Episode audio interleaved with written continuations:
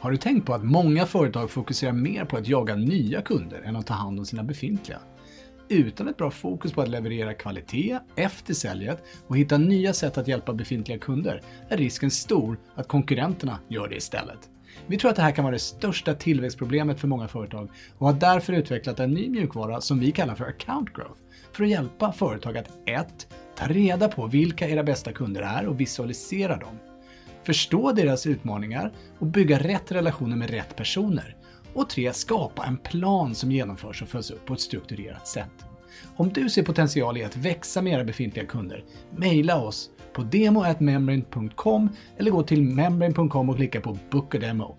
Vi ser fram emot att växa med er. Jag heter Georg och är grundare av Membrane, säljstödet för komplex B2B-försäljning. Och kom ihåg, hur du säljer gör skillnad.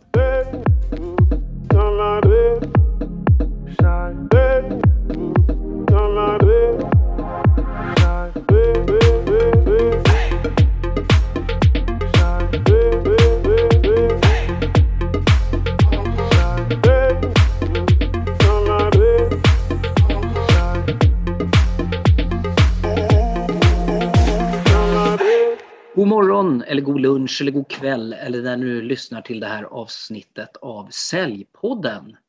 Jag sitter idag mitt emot med en datorskärm emellan höll jag på att säga, Håkan Bengtsson som är Program Lead Challenger Sales på Bisnode. Och jag ska prata med Håkan om Challenger Sales och vad det egentligen är. Men innan vi introducerar Håkan så måste jag ju få tillfälle att vara lite bitter. För att jag träffade Håkan 2017 eller 2018 för att faktiskt eh, försöka sälja säljutbildning till Bisnode. När de ville göra en förändring i sitt sätt att eh, sälja. Och förlorade den här affären. Och tur var väl det, för jag tror att det har blivit ganska bra ändå. Och Håkan ska få berätta om vad de valde för något och varför de gjorde som de gjorde och komma in lite grann på det här, den här metodiken, Challenger Sales. Men vi kan väl börja med att säga hej Håkan! Hejsan Ken! Hur mår du? Nej, men jag mår bra. Eh, otroligt tacksam och glad att få vara med på Säljpodden. Jättekul att ha dig här och vi kan väl börja med den här titeln du har på fyra ord. Program Lead Challenger Sales. Vad innebär det här? Vad är det du gör på Bisnode? Ja, men enkelt beskrivet så är det precis vad egentligen titeln säger. Jag leder sedan två och ett halvt år tillbaka eh, Challenger Sales-implementeringen implementeringen eh, av säljmetodiken Challenger Sales i Bisnode och i, i Bisnode-koncernen då, i de 19 länder där vi finns idag. Mm. Och vi ska ju prata om vad Challenger Sales är och lite grann tips och tricks hur man kan arbeta med den här metodiken. Men först och främst, det finns ju så många metodiker. Vi har ju SPIN, Solution Selling, Inside Selling och nu Challenger Sales som vi ska gå in på. Och det är viktigt någonstans att, att förkovra sig i de här olika metodikerna. Men du valde Challenger Sales. Vad är det som fascinerar dig så mycket, eller ni valde? Vad är det som fascinerar dig och eh, er så mycket med den här metodiken?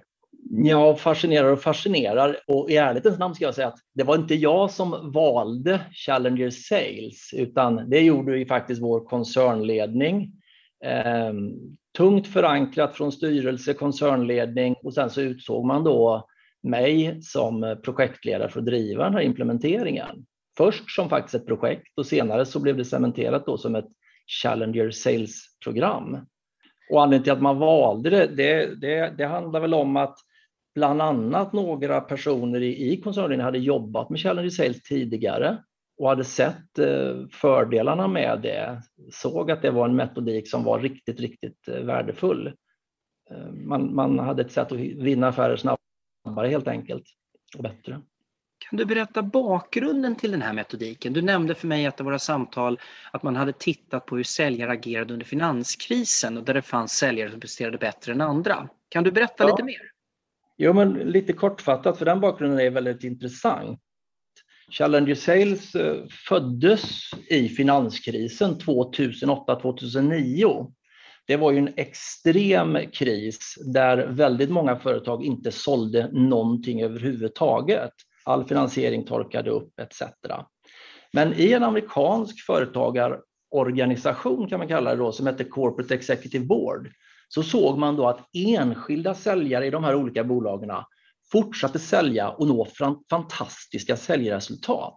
Medan merparten av deras säljare inte gjorde det alls, de sålde nästan ingenting.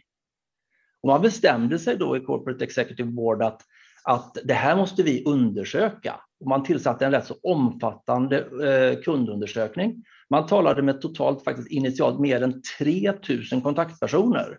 Och, och över 300 olika säljledare i de här bolagen. Och man, liksom är syftet då, man vill ju förstå vad gör de här säljarna som inte de andra gör? Eh, och, och, och de insikterna och det man kom fram till, det resulterade då i Challenger Sales-boken.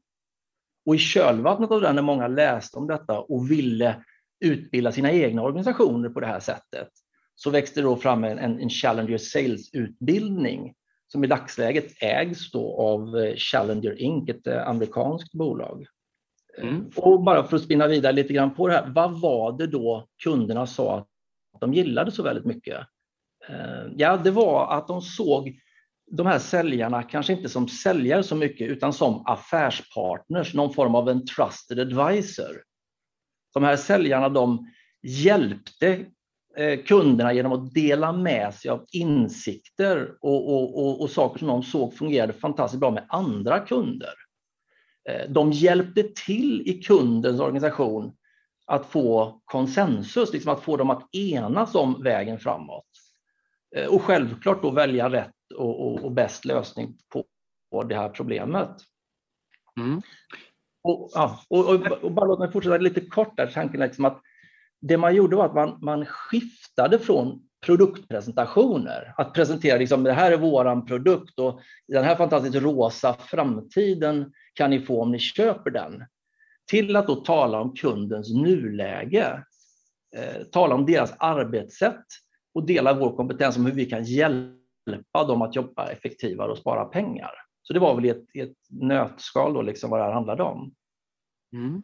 Vad, vad är det för grundfundament som Challenger Sales är uppbyggd kring? Det, vi har pratat om fyra T du och jag tidigare. Kan du gå in och ja. beskriva lite grann kring det här? Jo, men kortfattat så kan man säga att insikterna och det kunderna sa till dem, det var ju att man ville ha det trusted advisor. Eh, men hur ska man då bete sig som säljare för att träna sig på det? För det är inte en, en, eh, någonting man har medfött utan som många andra kompetenser så kan man faktiskt träna sig på det här. Då försökte man ju isolera isär det. Och man bröt ut det som du säger i fyra T, fyra hörnpelare. Och de är då commercial teaching, constructive tension, tailoring och take control. Mm. Och man skulle kunna säga att av de fyra T så skulle vi säga att the commercial teaching, det är kärnan och det handlar om att dela insikter, dela våra erfarenheter eller möjligen annan marknadsundersökning som finns, som är, liksom är faktabaserad, om hur kunden kan göra bättre affärer. Ett fokus på kundens nuläge. Mm. För att det bygger också på att om man inte klarar av att få kunden initialt att känna att oj, här finns en förbättringspotential på vårt sätt att lösa den här uppgiften idag. Om det gäller liksom till exempel en kreditkontroll eller en process för att hantera risk och kredit eller om det handlar om en eh, process för prospektering och hitta bättre kunder att bearbeta och eh, eh, så vidare. Ehm, man måste börja med den commercial teaching, man måste börja med den delen, den insikten. Och har man en bra insikt och får kunden att inse att oj, jag måste förflytta mig. Först då kan du börja presentera ett alternativt arbetssätt. Vad krävs för att klara den här delen av den enskilde säljaren och vad krävs av organisationen? Du kan väl beta av en i taget om du kan reflektera eller beskriva dina tankar kring det här. Vad, vad krävs av den enskilde säljaren?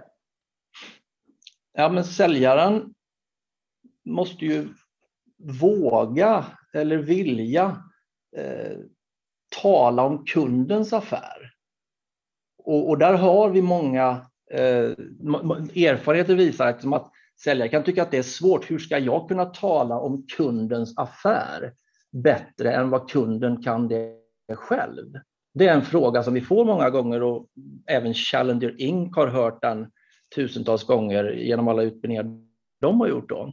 Mm. Men poängen är ju det att vi ska inte berätta för Volvo hur de gör lastbilar bättre, till exempel. Men det vi kan tala om hur de kan göra bättre, det är processer kanske kring smart data and analytics som Bisnord är specialister på. Mm. Vi kan hjälpa dem i processer som tangerar vår verksamhet.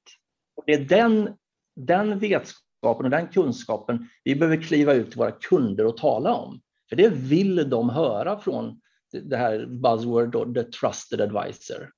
Mm. Så att hos säljaren så handlar det om ett mod att egentligen våga ta det steget. Och som organisation, hur kan man så att säga se till att det här modet infinner sig?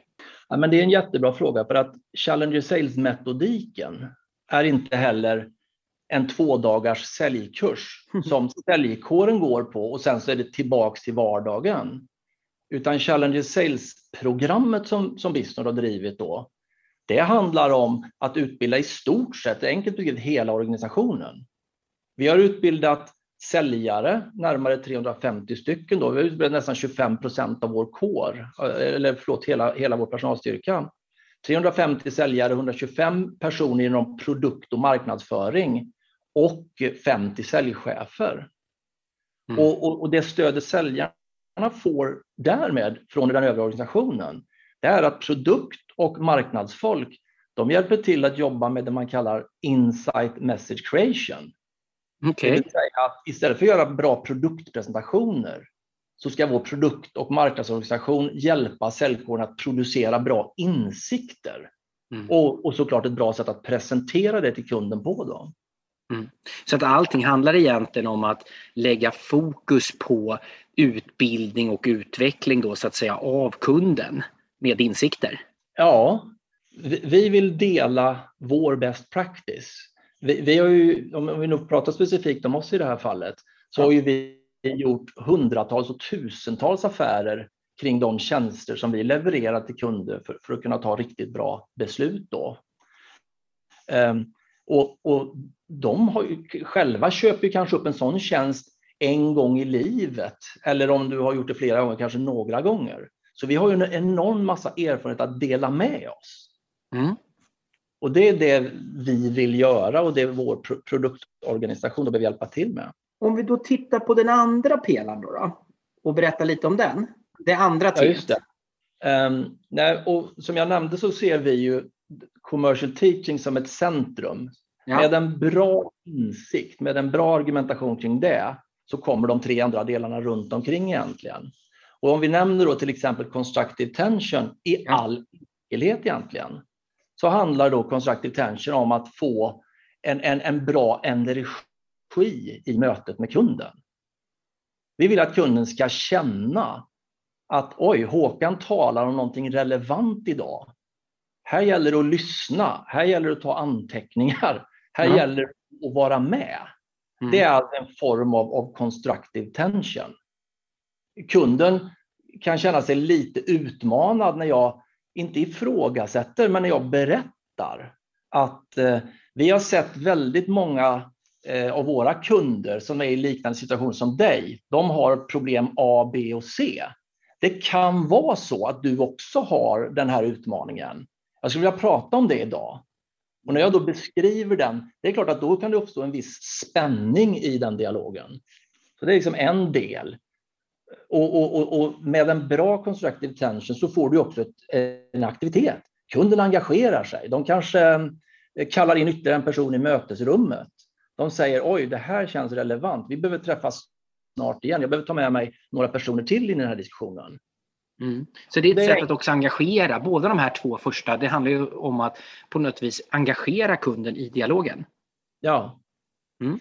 Jo, men skräckscenariot, det vet ju både du och jag, det, det, är ju liksom man, man har ett kundmöte och man sitter och pratar om någonting som jag tror är viktigt, men kunden tar inte en anteckning, ställer inte en motfråga. Nej. Det är ju mardrömmen liksom. Ja, då, då känner man i hela kroppen att de inte är intresserade. Ja, och det här är ju helt tvärtom istället då. Här, mm. här får du ett otroligt engagemang, det är tanken. Jag berättar någonting som, som är spännande och intressant för dem, där de, wow, vi, vi kanske kan förbättra vår verksamhet. Mm. Jättebra. Om du går vidare då med de sista två? Ja, och, och de är som jag säger, egentligen, egentligen är de rätt så enkla. Många säljare känner igen sig i de här, i de här delarna. Och det är, om vi tar tailoring till exempel, det vill säga att anpassa ditt budskap eller anpassa ditt beteende, så faller ju det sig naturligt också.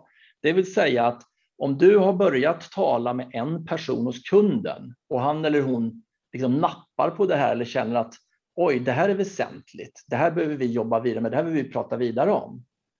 Men så blir det en ytterligare en person involverad som har en annan roll i organisationen. Då behöver man fundera rätt så noga på hur anpassar jag min kommunikation? Hur anpassar jag mitt budskap? Vad är viktigt för den här personen som jag nu ska träffa? Mm. Och det är då begreppet eh, tailoring eller att anpassa budskapet. Mm. Jättebra. Och den fjärde delen då så talar vi om någonting som heter take control. Och, och, och, det kopplar tillbaka till vad de här tusentals kunderna sa i den initiala undersökningen. Och för övrigt kan jag också bara nämna så, så fortsätter ju Challenger Inc att kontinuerligt undersöka och ha en kunddialog om, om, eh, om, om den här metodiken och om deras värld. Men, men i varje fall när det gäller take control då, så säger kunderna det, de behöver vår erfarenhet mm av att, att komma i mål. Det är större och större grupper hos våra kundföretag idag som ska ta beslut. De har svårt att enas. Det är inte säkert de ens kan, kan komma överens om den bästa modellen. Eh, så de behöver all vår erfarenhet eh, för att hjälpa dem på vägen. Och en sak att göra då, det är att det vi säger då, ta kontroll över situationen. Att dela våra erfarenheter med den här kunden och deras köpargrupp. Eh, så här har vi gjort tidigare. Vi vet att förr eller senare så ska både legal och IT och andra funktioner in här. Det kan vara ett mm. sätt att lyfta in dem tidigt i dialogen. Mm. GDPR-frågor har ju varit så, så hett såklart nu, nu då. De behöver in i det här tidigt. Vi behöver fundera över vissa, vissa saker. Mm. Men det handlar också om take control, att om, om man i ett tidigt skede eh, har, har enat med kunden om att vi har ett problem och nu driver vi oss mot en, en potentiell lösning här om man hamnar i en prisförhandling, då är det ju möjligt att faktiskt kliva tillbaka till den här ursprungssituationen och säga att men, men kunden, vi var ju överens om för några veckor sedan eller några månader sedan tillbaka att ni hade ett jättestort problem som faktiskt kostar er en väldig massa pengar varje dag. Mm. Att kliva tillbaks till den, den ursprungliga smärtan i det här läget kan också vara ett sätt att ta kontroll vid en eventuell förhandling eller en prisförhandling i slutet. Då. Det låter ju, många av de här säljmetodikerna, de påminner om varandra. De har gjort det ja. egentligen i 40-50 år. Eh, sen har ju samhällsklimatet förändrats lite grann vilket gör att vi liksom måste använda dem kanske ännu mer fokuserat. Men jag, jag ser mm. likheter med insight selling när vi pratar om det vad kunderna i deras undersökning vad kunderna ville ha så handlar det om educated me, det ville inköparna att, eh, att säljaren skulle göra collaborated with me, convinced me that we should reach result, that we could reach result. Och den sista tycker jag är rolig för att utan den här övertygade eller ta kontroll i Challenge Sales så händer ju ingenting. Nej. Det roliga är att de, de ber om det. De, ja. I undersökningen så säger de snälla övertyga mig. Mm. Mm. Det är lite häftigt tycker jag i en värld där vi bara pratar pull och man pratar om att säljaren är så eh, pushig och så vidare. Och så pratar man med inköparen som behöver säljaren i den komplexa affären och vill ha ja. den där kunskapen. Ja, men det, men det är ju fantastiskt eh, och, och, och jag håller med dig. Det är, insight selling och, och challenger sales är otroligt likt. Eh, det, det, det, är i stort sett likadant. Ju. Bara att man, det vi gillar så fantastiskt mycket med, med challenger sales är att man har paketerat det på ett så fantastiskt pedagogiskt sätt. Eh, och man pratar även om en sexstegs koreografi, hur man vill ta kunden på lite grann av en berg och dalbana genom sina känslor på väg mot slutmålet. Då. Mm. Ehm, men, men, men just det du nämner att kunderna söker ju the trusted advisor. Vi har faktiskt ett citat som vi hörde från någon som är himla tänkvärt på tal om det du säger då, där, där kunderna sa att ja, jag vill inte ha säljare som frågar mig om vad som håller mig vaken om nätterna, utan jag vill ha en säljare som berättar för mig vad som borde hålla mig vaken om nätterna. Det vill säga, liksom, dela insikter, dela faror eller problem som vi ser i marknaden som gör att de kan göra bättre affärer. Avoid pitfalls lite grann. Vad, ja. vad, vad, kan det vara jag möter längre fram om jag inte agerar nu? Ja. Mm. Du pratade lite grann innan med mig om ett uttryck som hette the cost of staying the same. Ja. Vad innebär det begreppet och, och hur, så att säga, hur, hur knyter Challenger Sales an till det, det så att säga, citatet, the cost of staying the same? Ja, det är ju the commercial teaching pitch kan man säga. Det är kundens kostnad av att stanna kvar i nuläget. Mm. Det är ju verkligen kärnan som, som, som jag nämnde här nyss. Det vill säga att kunden om de ska köpa någonting av oss. Lek med tanken att det kostar en miljon kronor. Det kräver ju också en hel del förändring. Det kan vara en del jobbiga processer som behöver göras annorlunda. Så the pain of change är ju rätt så omfattande. Dels ska mm. de betala mig en miljon kronor och dels ska de ändra rätt mycket i sina arbetssätt. Så det, det är en omfattande smärta. Och då behöver man balansera det mot någonting. Mm. Och då är, är tanken att visa att the cost of staying the same är väsentligt högre än the cost of, of change eller the pain of change. Mm. Så det är någonstans egentligen att balansera risken att vara kvar i nuläget mot rädslan för att gå in i en framtid och istället styra det mot ett önskat läge. Ja, mm. så, kan, så kan man sammanfatta det. Mm. Eh, det vill säga liksom, och, och, det här bygger på vår genuina övertygelse att väldigt många av, av de produkter eller lösningar som vi säljer, de hjälper kunder göra bättre affärer. Mm. Och om jag då träffar en kund som, som inte inom citationstecken har insett det, då finns det ju en alternativkostnad för dem i nuläget. Det kan vara så att de inte tänker på att shit, min, min uh, know your customer eller onboarding-process är väldigt oeffektiv jag, jag slösar bort väldigt mycket pengar idag. Det är the cost of staying the same. Och då vill jag uppmärksamma dem på att här finns en, en möjlighet för dig att spara pengar genom att ändra ditt arbetssätt.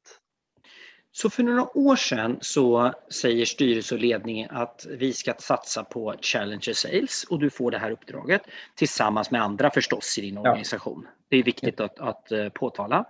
350 personer, sa du det? Eh, blir involverade. Säljare, ja. Ja. ja. 350 säljare.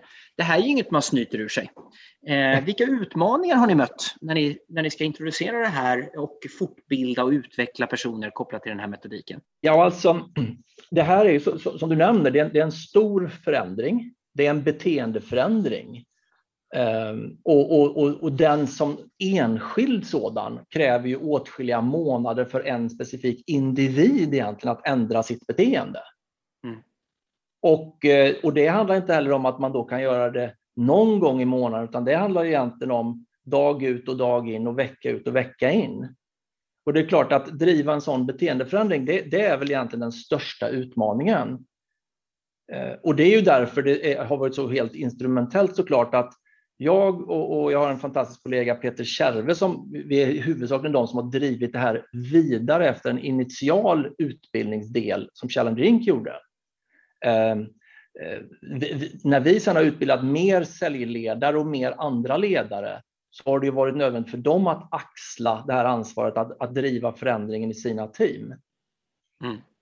Och, och, och, den här beteendeförändringen är svår då och specifikt då när, när det också konkurrerar med många andra projekt, prioriterade aktiviteter som händer samtidigt.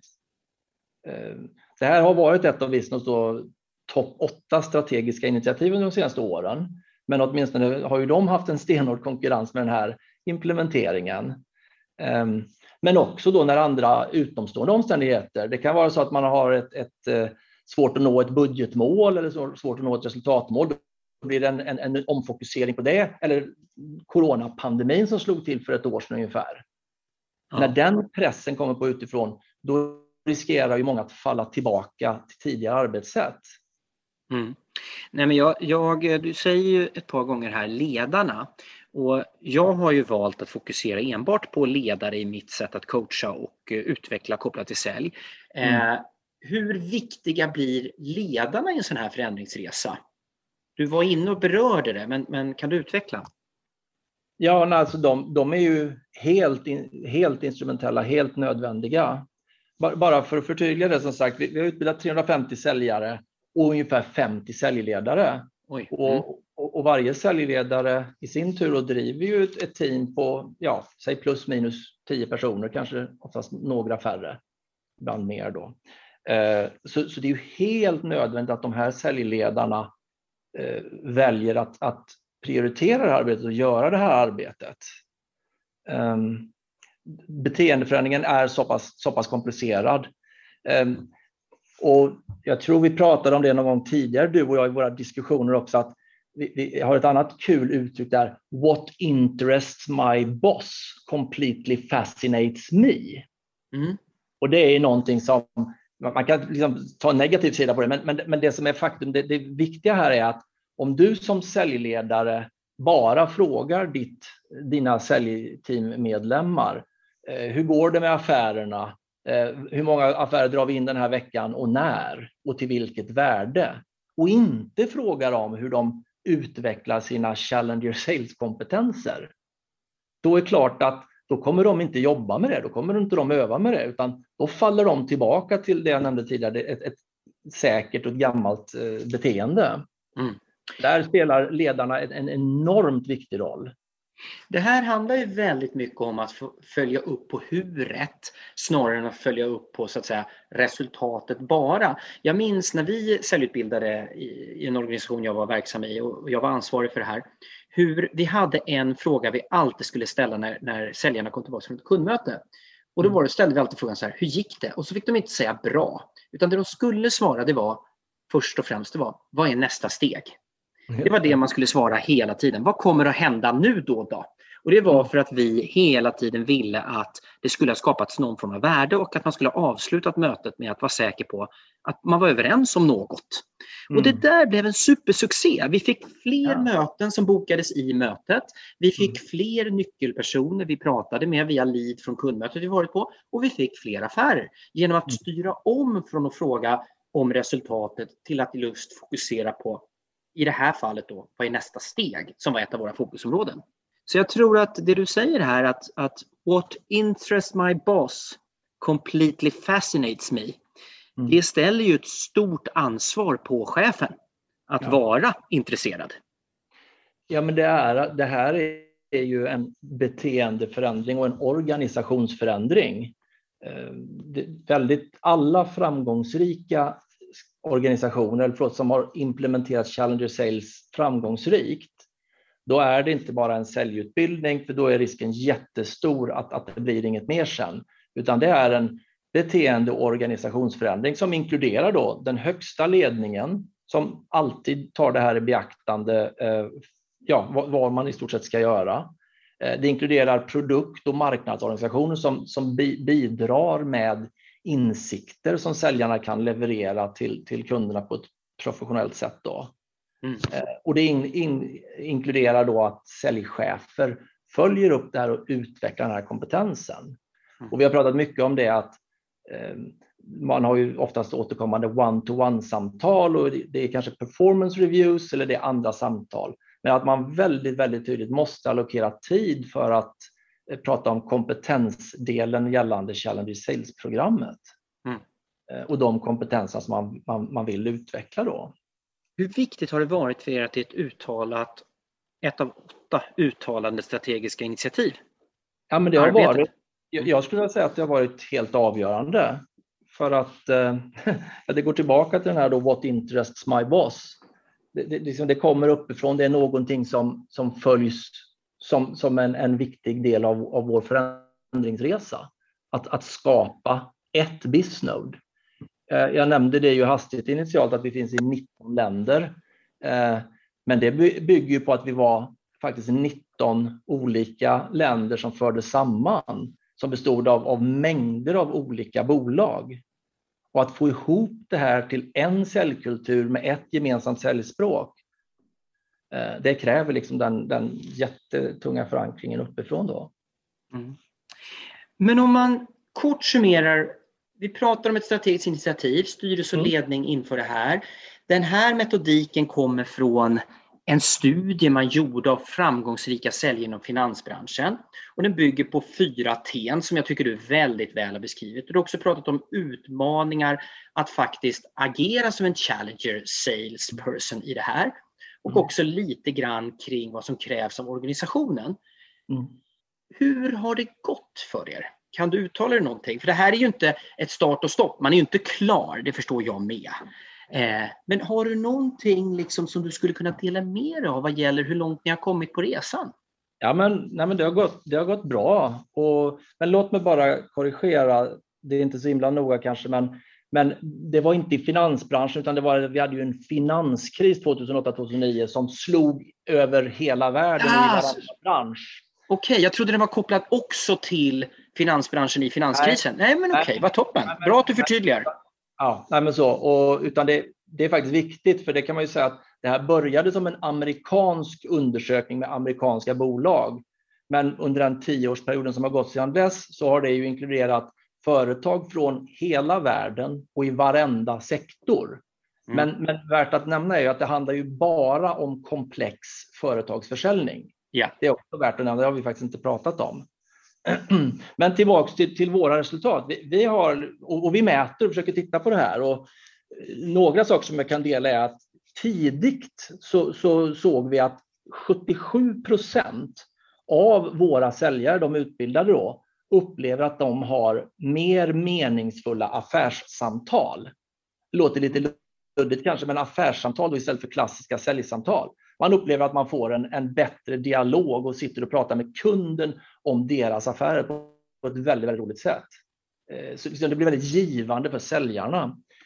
Och under första halvan av 2020 så kunde vi mäta att 25 procent av alla nya affärer i hela koncernen, de kunde då hänföras till Challenger Sales, där Challenger Sales hade spelat en avgörande roll. Hur många procent sa du? Fantastisk framgång.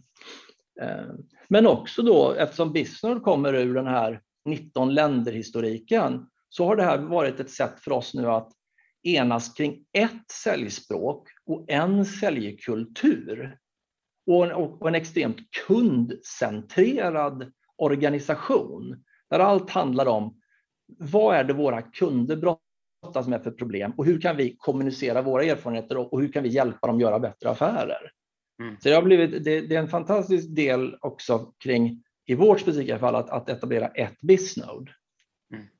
Så alltså, man direkt kan så att säga se både bättre affärsdialoger och liksom nya affärer som följd av det här, men också att kulturen har, alltså säljkulturen har liksom knutits kring Challenger Sales hos er ja. på Bisnode.